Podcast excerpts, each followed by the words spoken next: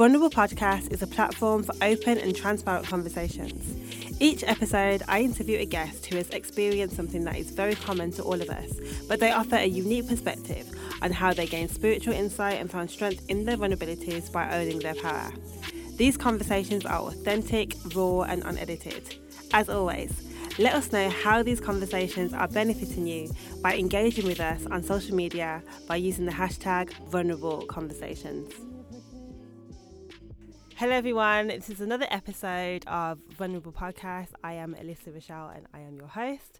Today I am having a chat with the lovely Gail Love-Schlock. He has come all the way down from... Worthing. I was going to say Weymouth. I knew it was a W and I was like, I knew it wasn't Brighton because we already had that conversation. Gail Love-Schlock is a interfaith minister. And we've had some chats about what that is, and we'll be getting into that a little bit later. But I wanted to kind of just like read a little bit of your bio, just to give people more of an understanding from your own words, but from my mouth, what you do. And I thought this part of your bio was quite interesting. So it says, I could tell you all sorts of awakenings from my life. There have been many. I have ignored a lot of them. It cost me paining lessons, things repeated. My BS was I had to be absolutely sure that the magic was real. So, of course, I kept on resisting. It's what we do, right? More lessons came and I finally decided I did not want to learn through any more pain. I chose to learn through joy, and you can too. And that's super powerful because we do often take the long, painful journey. You then go on to say, in the same decade, I busted my left hand rib cage 3 times from falling downstairs, being ridden over by horses, and being spun around inside a watery tube with my surfboard. I know, I'm like, what even is that? You'll explain. Tanked it on my mountain bike, opening up my right calf, bit snow as my right knee busted from a skiing incident, and I bid a temporary cheerio to my speech, spinal nerves and surnames of bodies, courtesy to a car crash in 2011. My body shut down 4 times because I pushed too far, borrowed from energy unavailable to me, which I think is very powerful, and after producing a hell of a London Fashion Week in 2014, I was taken away in an ambulance with anxiety, stress and exhaustion, burnout. I don't wear any of this with honour. I acknowledge it in terror, in fact. It took me so long to work out I was going in the wrong direction. And apologies for myself for my bad reading. But seriously, like just reading that and I'm like, wow, like what an absolute journey. And from what I know of you via Instagram, like not that you paint to pretty, you're very, very honest about kind of like your experiences and what you've been through. But it's kind of like reading that just gives me a whole nother like lens to look at you via.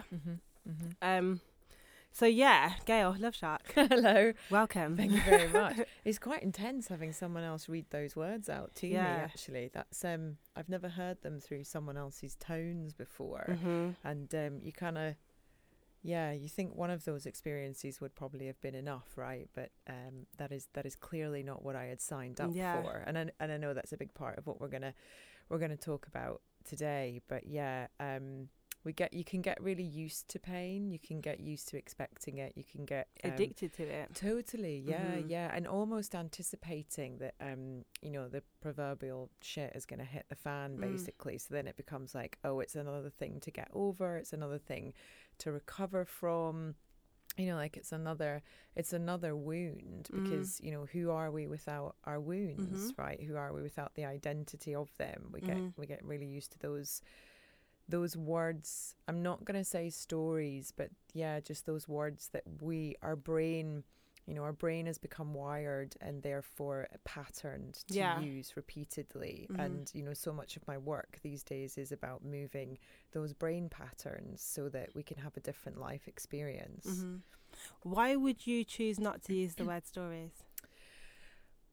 Because honestly, because I really think it's a bit lazy now. Right. I think we're a bit more sophisticated. I think a decade or so ago when we just saw a kind of sweep through of what we think about as emerging spirituality, faith-based kind of development or traditions, we got used to referring to what in the first instance, I feel much more comfortable using the word personal experiences. Yeah. Stories can allude to the idea that they're made up, or that there's some kind of romanticism to them, or there is a repeat narrative, like I just watch rom-coms. Yeah. You know, so for me, stories just doesn't quite do the personal experience justice. I understand that. That makes a lot of sense. Yeah. It's not that I'm certainly not putting anybody's, you know, kind of experiences or labels or almost your personal brand, you know, because it would have been really easy for me to wear victim, for example, or accident prone or clumsy, or like, geez, don't let Gail near anything or else she'll end up in the hospital again, you know, type thing. And it was like, I didn't want any of those identities sort of being related to me. So for me, personal experiences or brain patterns or words or, you know, how are we describing what we think we're experiencing, as opposed to like, you know, what we are experiencing, because there's only the second of truth that it's in, right? Then it's a memory, then it's a perception of a memory, and then it's within seconds, right? And then it's like a perception of a perception of a perception. So it's already not true necessarily, or it's already not real. And then when we're sitting with our experiences, especially when they are pain related, and also in that, you know, I had a very abusive relationship for a long, long time, and that was over a decade ago, the scars of which still echo, but they are scars, they're not open wounds anymore.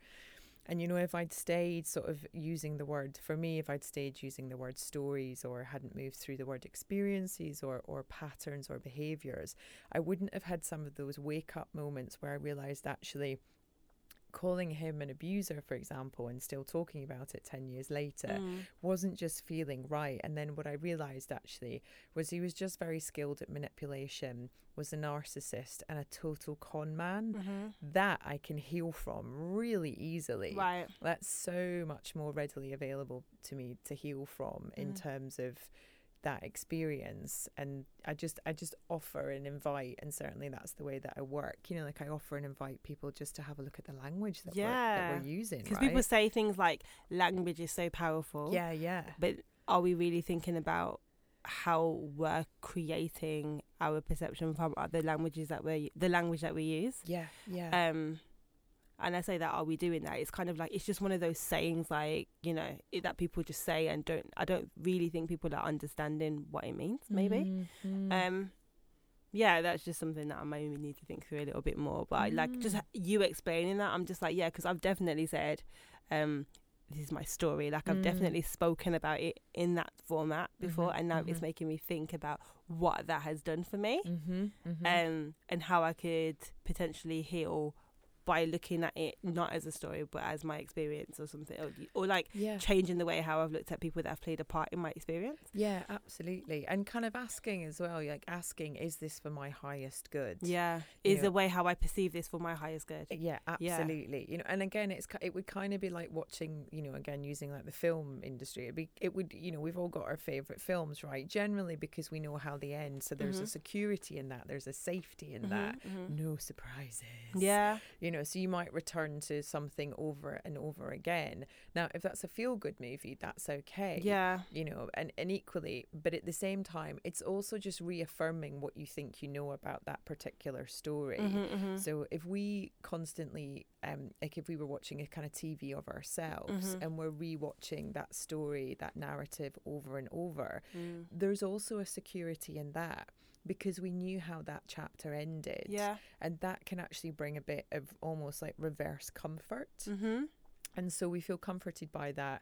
But the thing is, we're often already in pain. So trying something else to move us out of pain towards pleasure, towards like noble curiosity, towards, you know, childlike, expansive thinking, where we we no longer allow like the narrowing that happens when we've had pain experiences to kind of keep us shut in a little corner. So mm-hmm. when we just are curious and we open up and we allow ourselves to write a different script, mm-hmm. essentially. I mean, that's what a lot of NLP, like neuro-linguistic yeah. programming, you know, CBT with behavioral therapy, a lot of therapies we see, a lot of different processes that we go through in any realms, even working with a therapist or a counsellor, mm-hmm. often it's about finding a way out of the room of that story and then into the mansion of you. Mm-hmm.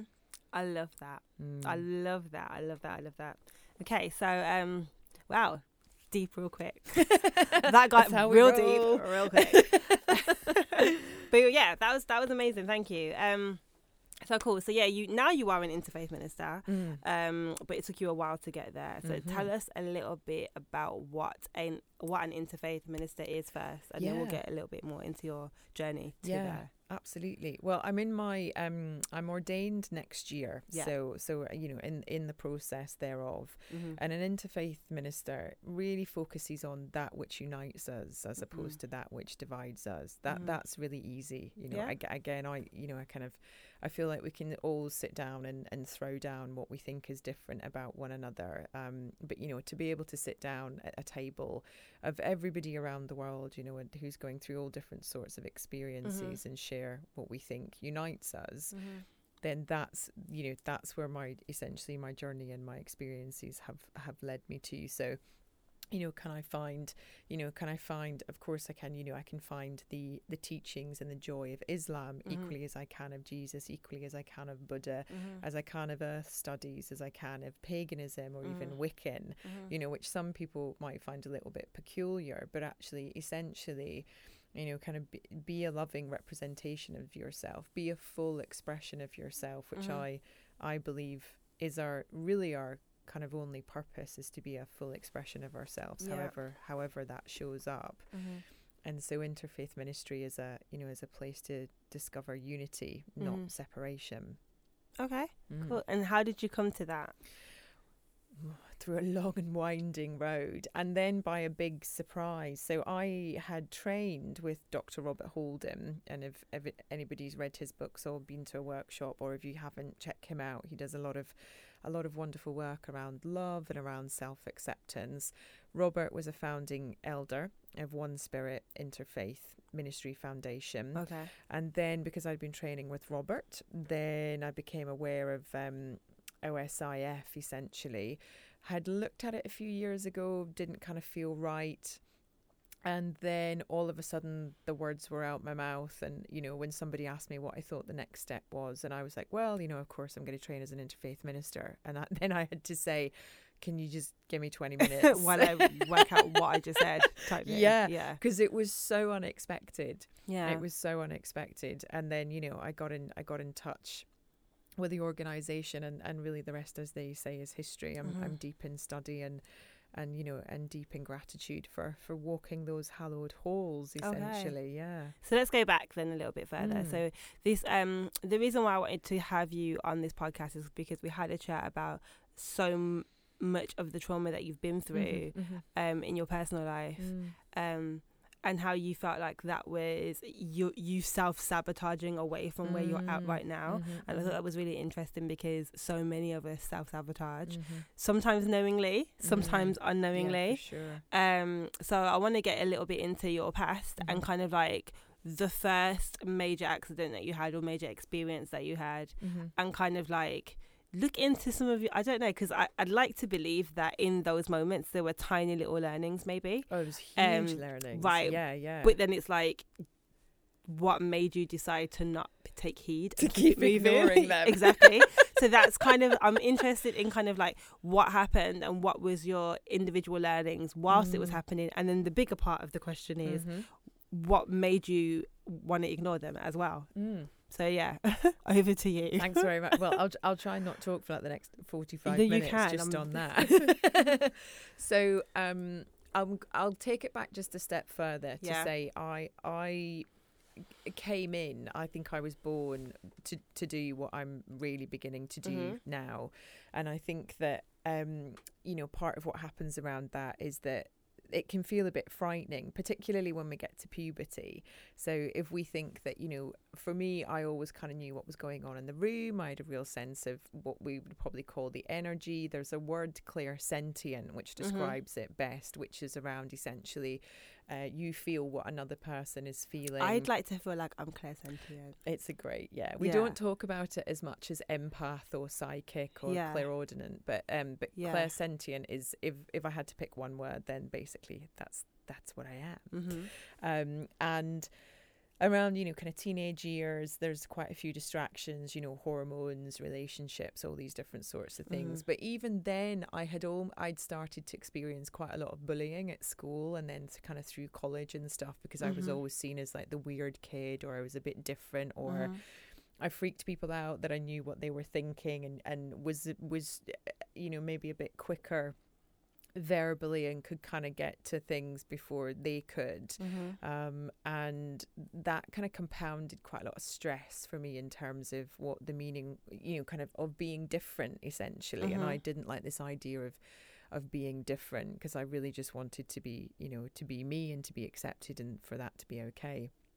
And then when I was about 18, 19, I had my first stair tumble, and that took out kind of a couple of ribs on my left hand side. And was that at home? No, it was at a mate's house party. Right. It was quite messy, I'll be honest. Yeah. But that was, you know, part of that could have been, you know, kind of through to just like youthful exuberance and a bit too much booze. But actually, even then, I think I knew I had a feeling that the people I was hanging out with weren't right. I was in that state in the first place. I was in this kind of relationship as well that really wasn't going anywhere. And then, you know, I had another couple of rib cracks. And it's interesting because, you know, in certain schools of thinking, like the rib cage is the home of the soul. That's where the soul lives. And so I was essentially pressing the eject button over and over again, even in those late teens, early 20s. Then just the accident started to get a bit worse. So I kind of was ridden over.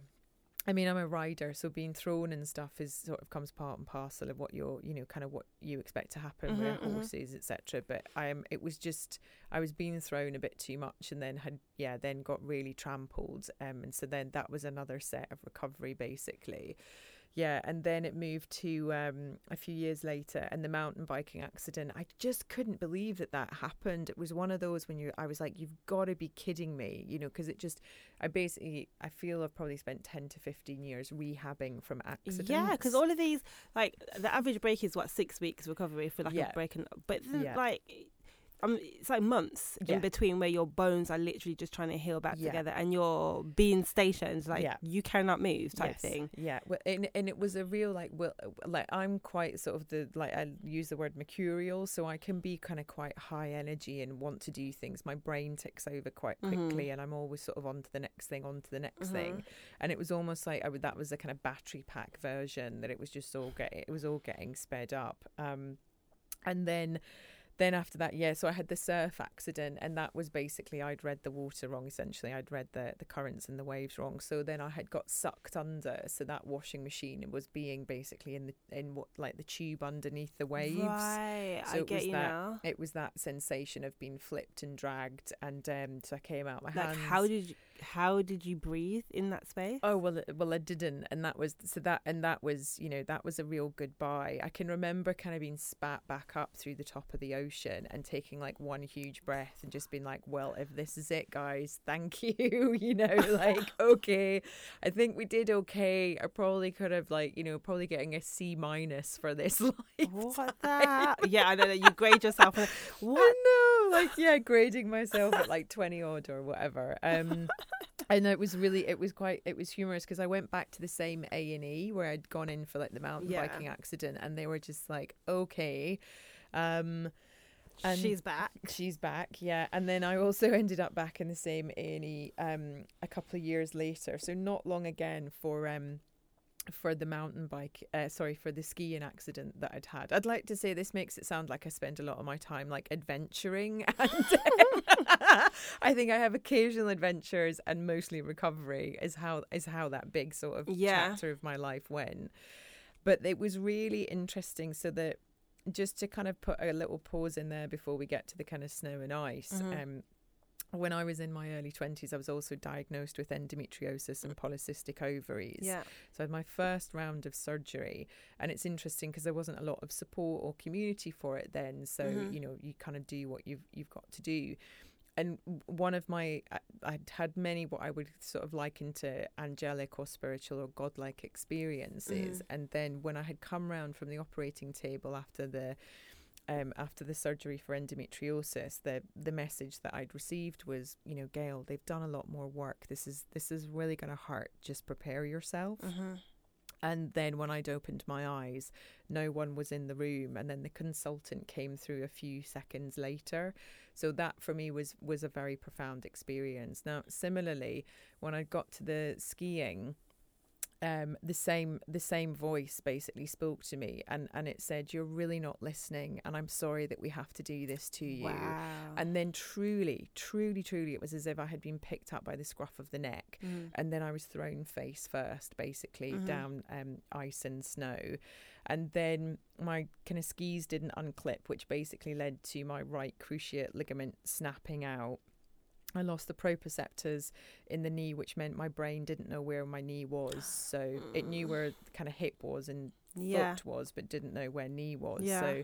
So then I didn't want any more surgery. So I chose to rehab naturally through that, which took quite a while. So that was about 6 months in a brace, and kind of my right leg had withered to about a third of the size of my left through like muscle loss and all sorts of different things. My God. Yeah, walking on heels took 2 years. It was crazy, you know, just all these things that we kind of can take for granted if you're like a heel loving wearing human out there.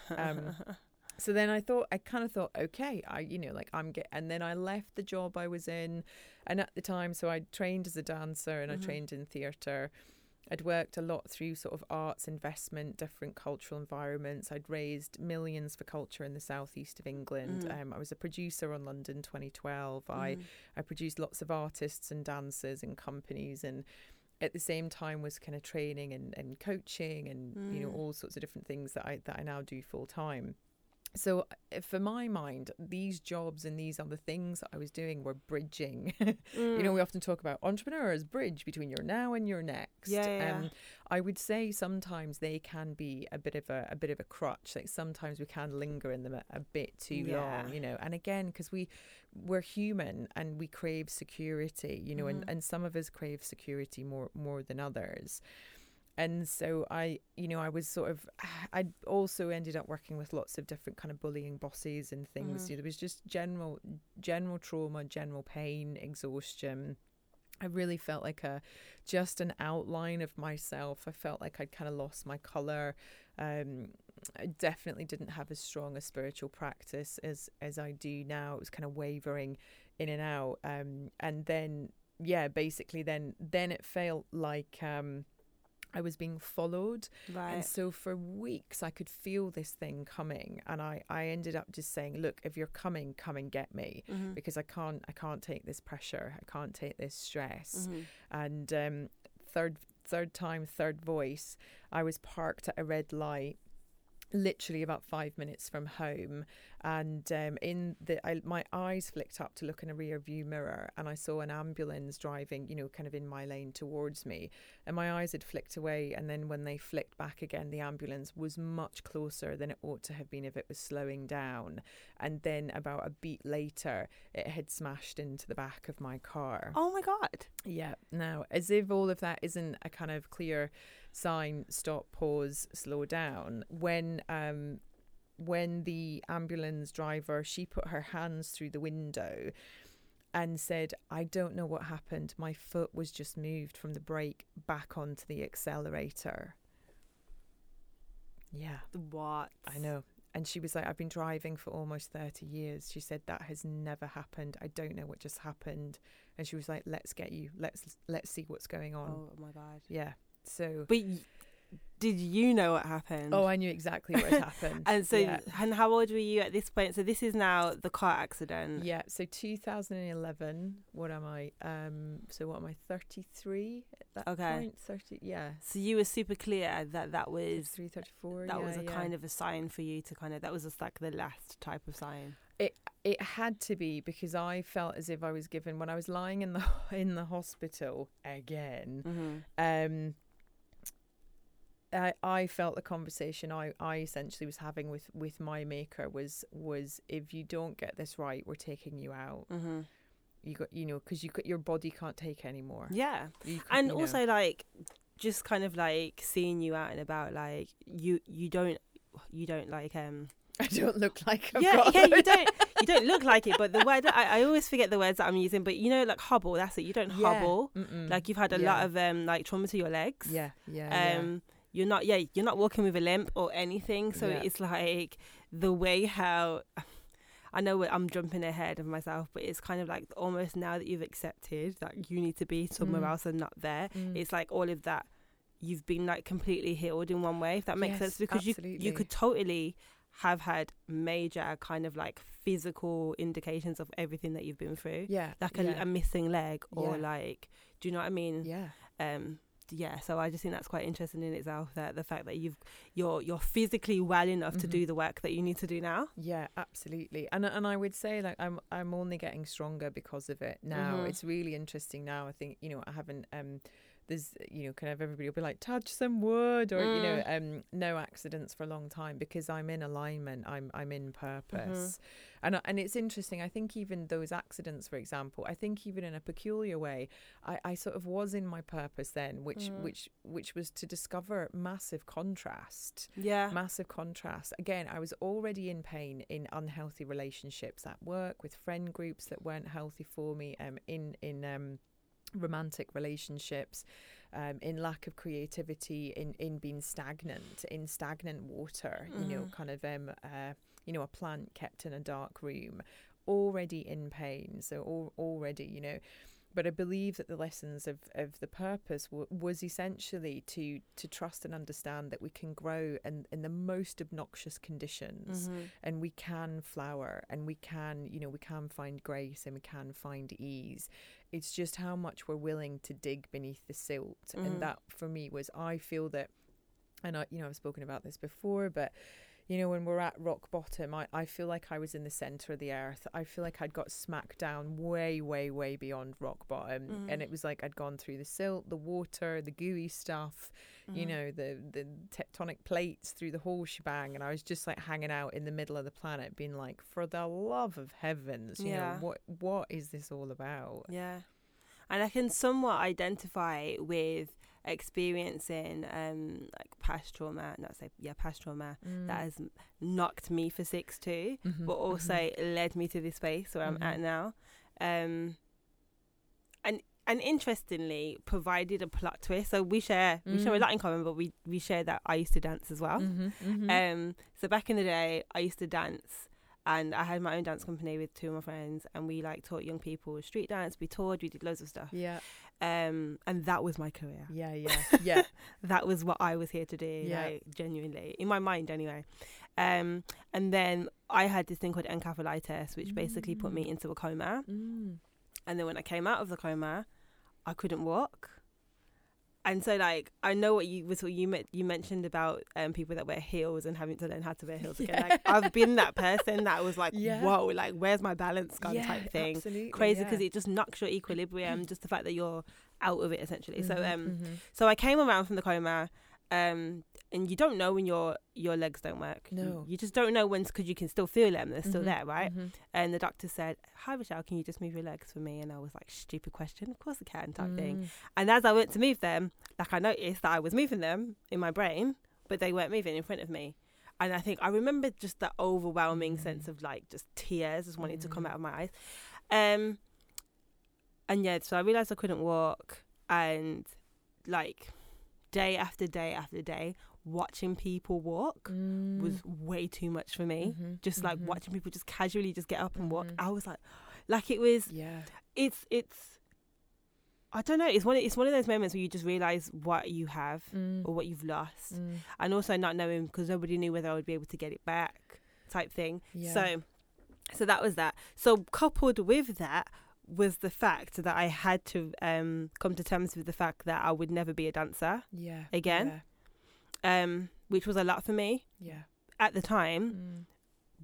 But obviously I didn't know that I would be now doing this. Yeah, then. Right. Does that make sense? Totally. And how that experience is fueling like my drive now. Yeah. And I can relate to a situation like so there's always, like you say, in the pain, there's always there are always lessons. And my further thinking to that is about allowing yourself to take the time to go through them, because we always want to know right there and then, like, what is this, what am I doing, but it's not for you to know all of that then. And so I had to kind of then just kind of like put that down and just be like, wow, cool, she's not dancing again. And really interestingly, had the young people step up and they started choreographing for the other dancers. That's and then amazing. I moved in more to like a managerial role and mentorship, and then that's how I ended up working with young people. So there's always, I don't know, I've always been able to kind of like see what else I can do in that space. And then learning how to walk again was a series of wheelchairs and then Zimmer frames, and then walking super slow, so the whole you had less muscle in your I had no muscle, like no muscle power. And I remember, like, once I started kind of walking without assistance, being frustrated with my body because I couldn't gather speed. I could literally only walk at really slow paces.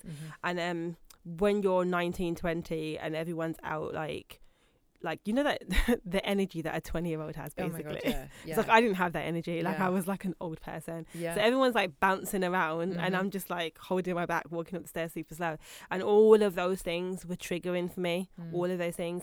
And I think even more recently, like now I don't dance anymore, because back to the whole kind of equilibrium thing, I do think it, like, I had lots of accidents afterwards, like where I used to just fall over, like my balance was completely gone. So I don't think, well, I do think I could dance again, but I think it would just take so much willpower to kind of just stand like still. Like in a, because you have to be quite centered. And I don't really have that anymore. And I have been to dance classes and stuff, but it's just so hard. And so once again, like I have to, when that's happened to me and I've been in the class and I've felt the tears coming, because it's like, you know where you were at before. And you can't be there anymore. So I'm just like having, like, I'm just talking about all of my stuff, but that's cool, that's what it's about. And you bring up a really beautiful point, that when we the memory, or the perception of the memory about where we think we were or at what stage, and again, like grading ourselves, you know, my saying goodbye in the ocean, being like, that was probably a C-, and you being like, the tears of frustration are coming because I feel like I can't get to where I was. And the truth is, we can't. That's gone. That version of us is gone. It plays no part on where you're at right now. Like I actually don't need to be able to like bang out a routine. Like no one cares. Nobody cares. You've not got that panache to hop on Britain's Got Talent. But. Exactly. Like Sadler's Wells are not waiting for me anymore. No. So it's like, but 19-year-old Rochelle wants to do it. And like, obviously we always, I think when I say we're always, our inner child is also always present. Yes. Yeah. And so we kind of want to appease the inner child and live our best lives at the same time. Yeah. And I think, again, that's that beautiful synergy that we're talking about like bring that noble curiosity to your life, you know, and like open up the narrowness that occurs, that can happen through pain lessons. And peculiarly, it can happen through joy as well. We can plateau at any different version of ourselves. Like sometimes we can be like, you know, oh, everything's just constantly happy, and that can feel really weird. Although our birthright absolutely is happiness and absolutely is joy, our birthright is also free will. Right. And contrast can play an extraordinary teacher in that. So, you know, within Buddhism, you know, we talk about a gross sensation or a subtle sensation, as opposed to, you know, positive or negative or painful or pain-free.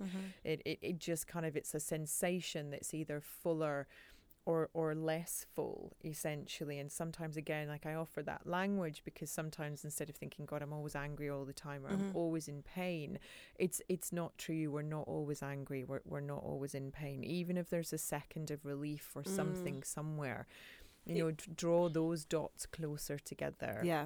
you know, that's what started to shift it for me, that I accepted that this idea that we sometimes shy away from, that we can be meant for a greater purpose, right, said in like the voiceover massiveness. We think, you know, who am I to have that? And again, that greater purpose is, my purpose is to be the best version of Gail Love-Schlock that I can be in this lifetime. And she'll continue to evolve and do all sorts of different things and make mistakes and do things beautifully and do things wonderfully. But all I've got to do, or not all, but, you know, my prayer, my hope, my devotion is that I can co-create a really wonderful existence for myself, and therefore for the people, you know, around me, closest friends, family, loved ones, community, strangers that I don't know, the rooms of rooms where our names are whispered because things such as this podcast make it better, even if the listener never reaches out to say thank you so much. We just never know the ripple of the ripple. Yeah, you know, we just never know what's going to happen. Yeah, no, that's super beautiful. That's very beautiful. So I want to ask a question about people checking in with themselves. So how can people really check in with themselves to see if they are sabotaging their call to purpose? What are the signs? And just to kind of give a little bit more to that question as an example, like, I'm very much so aware of people that do a lot of unnecessary things. A really easy way to describe this would be somebody who knows that they probably drink a little bit too much. They're not an alcoholic by any means, and actually not being an alcoholic gives them license to have more drink than they should do, because that makes them feel a certain way, which makes them not address certain things, and then they can kind of like. But then there are issues that come from that type thing. So maybe you might not be able to afford it for a week, if that makes sense, but you need the drink or you need the weed, so you're gonna go and get it, even though you know that you can't really afford that £10 or that £15, and then it becomes a bigger problem. So these are, I suppose, they're not necessarily spiritual examples, but they can affect you spiritually if you're not dealing with the fact of the need to do those things. So how can people identify with, or how can people identify that with sabotaging their call? Is that a clear question? Yeah, absolutely. Absolutely, yeah. And what I would say in the first instance is that, you know, sometimes that self-sabotage is not actually sabotaging as necessarily being more spiritual in inverted commas. It can be sabotaging as just being a really great human, you know, and, you know, kind of, you know, addictions, and maybe leaning into, you know, stimulants, even, you know, sugar, booze, sex, exercise, you know, kind of, you know, social media comparison, any of these types of things can distract us a little bit. And I kind of offer that word distraction as opposed to sabotage, because sabotage is quite punchy, right? Yeah, no, yeah, you're right. Yeah. And again, look, that might be so. That totally might be so. You might, you might have an idea within you that you just love to birth, but you don't know how. Or so it can come with that language of like, well, who am I to do this? Someone else is already doing it better than I am. Or you might be like recovering from one too many hangovers, which means you just don't have energy to do anything else. You might be in some crap relationships, both with your perception of yourself and other people. You might have, you know, like just a dog-eared boss that just will not let up off you, and you just hate going into the office every single day. Equally, you might be a bit, as I was, sort of unfortunate when it comes to accidents, and, you know, and trust me, the bangs will get bigger one way or the other. So if you're in an environment where you've incrementally watched your life sort of maybe take a little bit of a nosedive, and now that nosedive is getting a bit sharper, then it's definitely time to just take a big old knee bend and surrender. You know how surrender, yeah. You know, that for me personally, and with a lot of people that I work with, a lot of clients, it's getting to that place of surrender to really be like, I have no idea how I got here. I have no idea what this is about, but I really hope it could be a bit better than this. You know, what I've got is great. You know, finding just peace and again, what unites us, what kind of brings us together, what helps us feel supported can be really helpful as well. But also just sometimes, you know, fear gets us, people are frightened. And sometimes not everybody's purpose. I mean, if we look at, if everybody, as I think, like our purpose is to show up as a full expression of ourselves, that's a pretty equal purpose, yeah. right? There's no job description. There's no like, you have to be the next, you know, kind of like, I don't know, you have to be the next leader of the free world, or yeah. you have to be the next this, or you have to be the next that. It's just this real sense of what's calling you. Because, you know, what we're trying to do when we're self-sabotaging or interrupting or distracting is essentially we're shutting the connection to our inner wisdom down. Yeah. We're shutting that inner knowledge down, that Geiger counter that I refer to it as the spiritual map, the compass. So what we're doing is we're burying the compass, and then we'll have all sorts of conversations which are like, I just don't know what to do. I don't know what direction to go in. I don't know why this keeps happening to me. Why does this crap always keep showing up? Sometimes we also distract ourselves with what I think of as the shiny spirituality and swear word coming up, basically spiritual fuckery. And that is really when we're just like, I must dive into all practices and know everything. And now I'm becoming even more spiritual, and I'm more spiritual than you. Yeah, I shall outdo you with my faith and my devotion to the God of my understanding. And you just don't understand what I'm going through, and you've never experienced these things that I'm going through. And there suddenly gets an almost metallic taste, kind of accusatory tone that comes with it. And it's, you know, kind of I'm joining this group or I'm doing that, but without understanding what it is that is really in your heart. And in your heart is, again, this amazing map. In your heart is this amazing wisdom. In your heart is this amazing place to draw strength from. And, you know, when we work, again, as I do, from heart to brain cohesion, and we can just start to unpack and have almost like those empty head, like I think of them like screensaver moments, you know, when you just stare off into the distance and you can't quite put your finger on why something is different. You want as many of those as possible, because those are pattern interrupters. And those are helping you get out the way of using like almost kind of any type of practice or devotion as a crutch, as opposed to a key, which will open the door back to you. I think that it sounds, that is, I can see it. Like as you're talking, I can see what that looks like. But I'm also seeing that there's a great vulnerability in that as well. Absolutely. Because you're relying on your inner wisdom, and not, so many of us are taught via religion and just the way how society is set up to seek outside of yourself. And so when you're coaching people to kind of look within, like the distraction becomes, I don't want to do that, because then it's like, then I only have myself. And there's a vulnerability in whether you actually know what you think you know, if you know anything at all. And that place becomes super scary. So yeah, that was just a thought. I don't know. It's not really a question. It was just kind of a thought that just came into my head. And I think it's right. And you're right to raise it, because when I'm talking about that inner wisdom, that's not just you. That's all of creation. That's creation's doorway. Yeah. So my leaning into my own heart is my leaning into the heart of however many billion of us there are on the planet. Yeah. And collectively pulling in from that power, like collectively drawing on the ancestors or my lineage, both the mothers and fathers, grandmothers and grandfathers, you know, and really understanding what's gone before me to help me and or hinder me to get here. Sometimes distraction or, you know, hindrance or being knocked off the path, as we sometimes talk about, is also necessary. For example, you know, part of why I think I had so many accidents was because I kind of just kept getting up and brushing myself down and being like, well, come at me then, you know, right? You can't knock me down. Yeah. I was so scrappy-do about it. I was just like so pig-headed about it. I was like, come on then, what else have you got? You know, and it just, I felt like the world was like, sweet Jesus, won't this woman just stay down? You know, and I was like, never. You know, that, and that's ego. Yeah. That was ego. There was nothing loving about any of that. That was personality. That was learned behavior, survivor. Yeah. You know, like Rocky was based on me type, you know, kind of madness. But when I realized that I didn't have to do it on my own, and the journey for me was really about vulnerability. I used to loathe that word. If you mentioned it anywhere near me, I'd have just got up and walked out.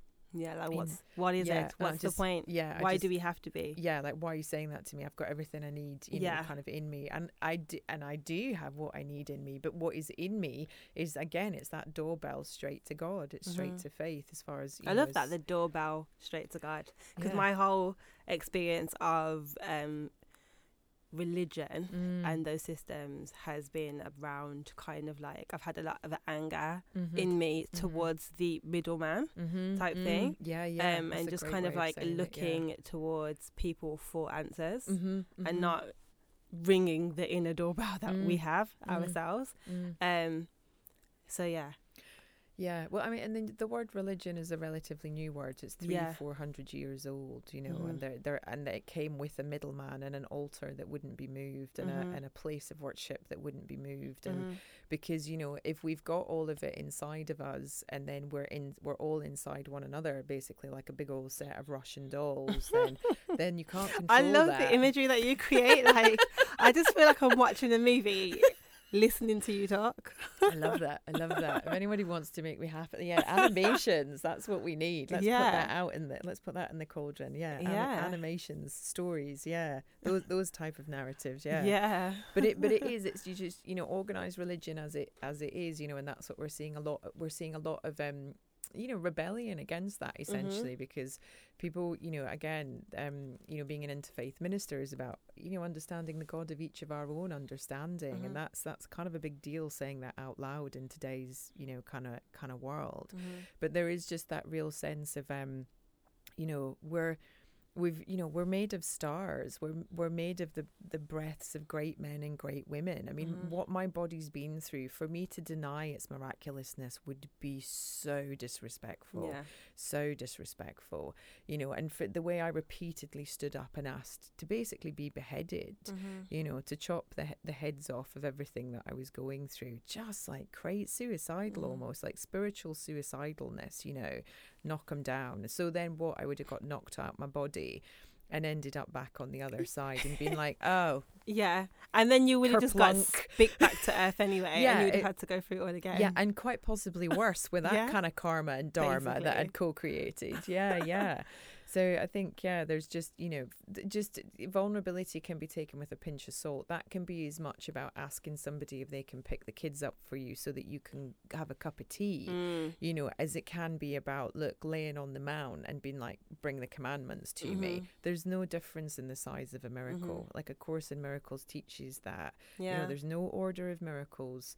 And there's no difference. A miracle is a miracle is a miracle. So whatever you need that's important for you, if that's getting the kids to school on time, or if that's that you can't make your credit card payment, like, you know, and you have to phone them and have that really challenging conversation at times about being delayed with a payment, like do that, you know, and take care of the past in everything that you're doing in the present, so that you can also plant the seeds for your future that will be brighter, that will be greener, that will be fuller, and you'll be allowed and enabled to blossom because you've decided to do that for you without shying away from that purpose of being a full expression of yourself, however that shows up. Thank you, Gail. I have another question. Go for it. So let's talk about when you finally decided to answer the call. How did things change for you? So you've already mentioned that you've not had accidents for a while as like the first thing.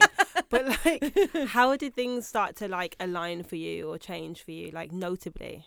Yeah. So with it, my relationship, you know, with my now husband, got a lot better, got a lot richer, got a lot fuller. You know, I can remember saying to him only a few years ago, and we've been together for quite a few years, saying to him, I think I'm really ready to let you love me now. That is crazy. Right? And I say crazy because I couldn't imagine myself saying something like that, but at the same time I probably would. Yeah.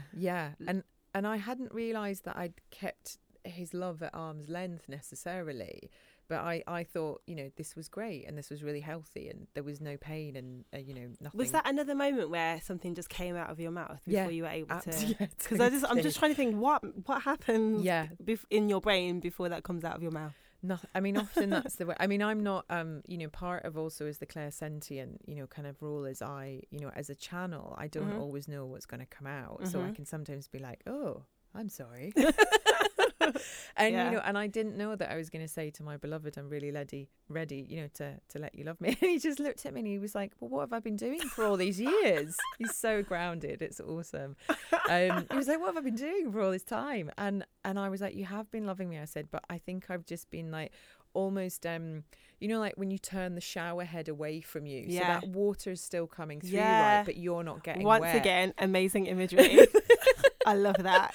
That makes sense. And you're getting the heat as well. Yeah. You're getting everything from the shower, but you're not like being doused in the water. No, you're not like being saturated in water. You're not being saturated in love. So, you know, relationships were a big thing. We moved, you know, things like we moved home and actually the home felt very safe at the beginning, but then it started to feel a little bit too isolated. But and that was me kind of coming through that recovery and feeling safe to be in and of the world. And then, you know, after my own Devil Wears Prada experience, essentially after London Fashion Week and things too, you know, of then ending up in hospital yet again, and the ambulance driver trying to basically take 2 mobile phones off me whilst I was being like, I'm gonna get fired if I don't answer one of these phones. Oh, I just stopped caring. I say just, but it was a long time coming, and being like, if people don't like this version of me, I have no control over that. And I can't, and I have to stop trying to control everything. And so then I got in touch with about 30 people who I really love and really trust, and said, basically, do I look in the back of the Guardian for like a full-time job, you know, in some other crazy office somewhere, or do I take a step across this bridge about going into coaching, mentoring, being this version of myself full-time? And of those 30 people that I trust implicitly, they all basically said, I will don't apply for a single thing. Don't do it. And then from them and from other organizations, people were like, oh, hey, Gail, we've heard you're kind of out and about and doing some freelance stuff and doing some coaching things and doing some mentoring. Like, how is that working? What are you doing?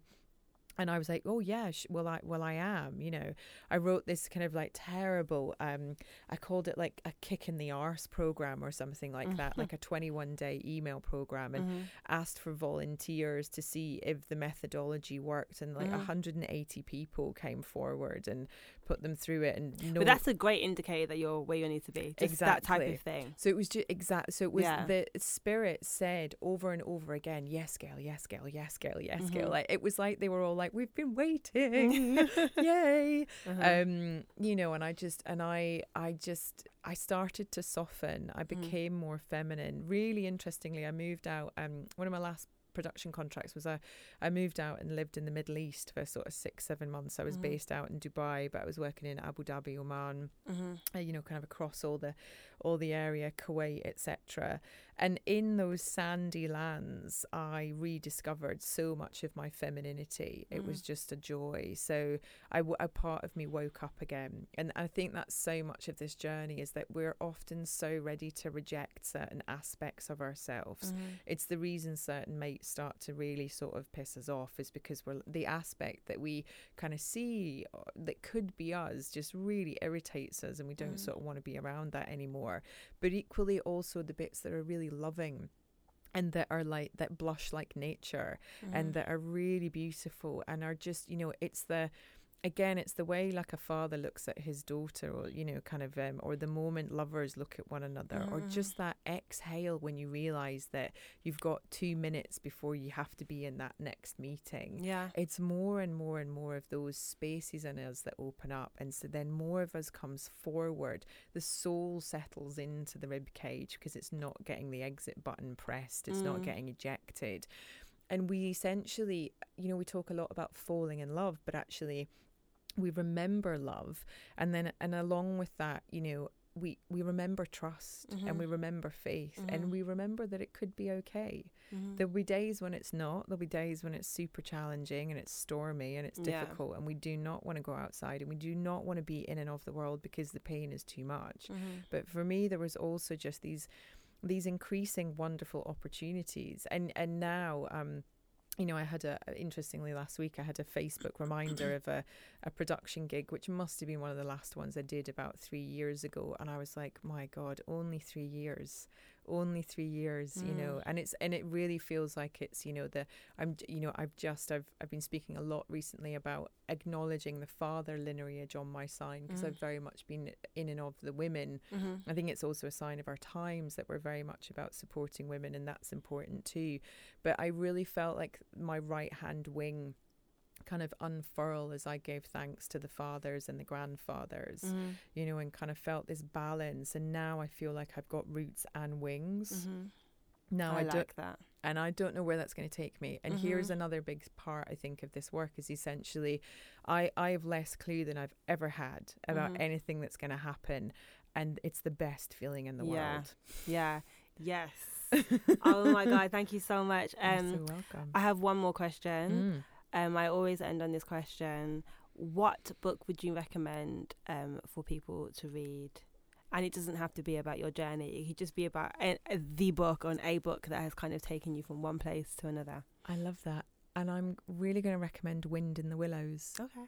Because, and I say this about Wind in the Willows, if you haven't read it, there's 4 archetypes, obviously, that are in it.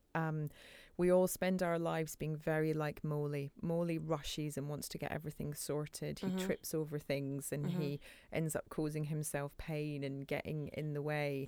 Ratty just floats on the river, you know, just very peaceful, still gets everything done, still lets everything happen. The current takes him wherever he needs to go. He'll do his rowing, then he'll draw the oars in. And Wind in the Willows, I think, is just a beautiful example of what it means to ask and receive and allow, or to ask and ignore and push. And they're very, very different energies. Thank you so much. Thank you so much for coming down today. Enjoy, my friend. I've taken so much from this conversation. Me too. Before you go, can you please let people know where they can find you, and of any work that you're doing right now that you know you want to like direct people to? Yeah, sure. So you can always find me on Instagram, which is Gail_Love-Schlock, and Shock is SCHOCK. Got a new website launching, and that will be gailloveshock.com. So I would direct people there. That's in the next couple of weeks. And then I have a few things coming up. It's in the next couple of weeks, but by the time this comes out, it will be out. Oh, amazing. Great. It's out. So gailloveshock.com. Yeah. Visit there. That was amazing. And then I have a monthly gathering called Temple of the Rib Cage, which is in Stretch in East London. And that's a couple of hours. And it's just a beautiful community that gathers to help you walk back through the holy door of you. And then I work one-to-one with people in all sorts of different bespoke ways, so get in touch, and there's always options for all of you. Okay, thank you so much. A pleasure. Thank you.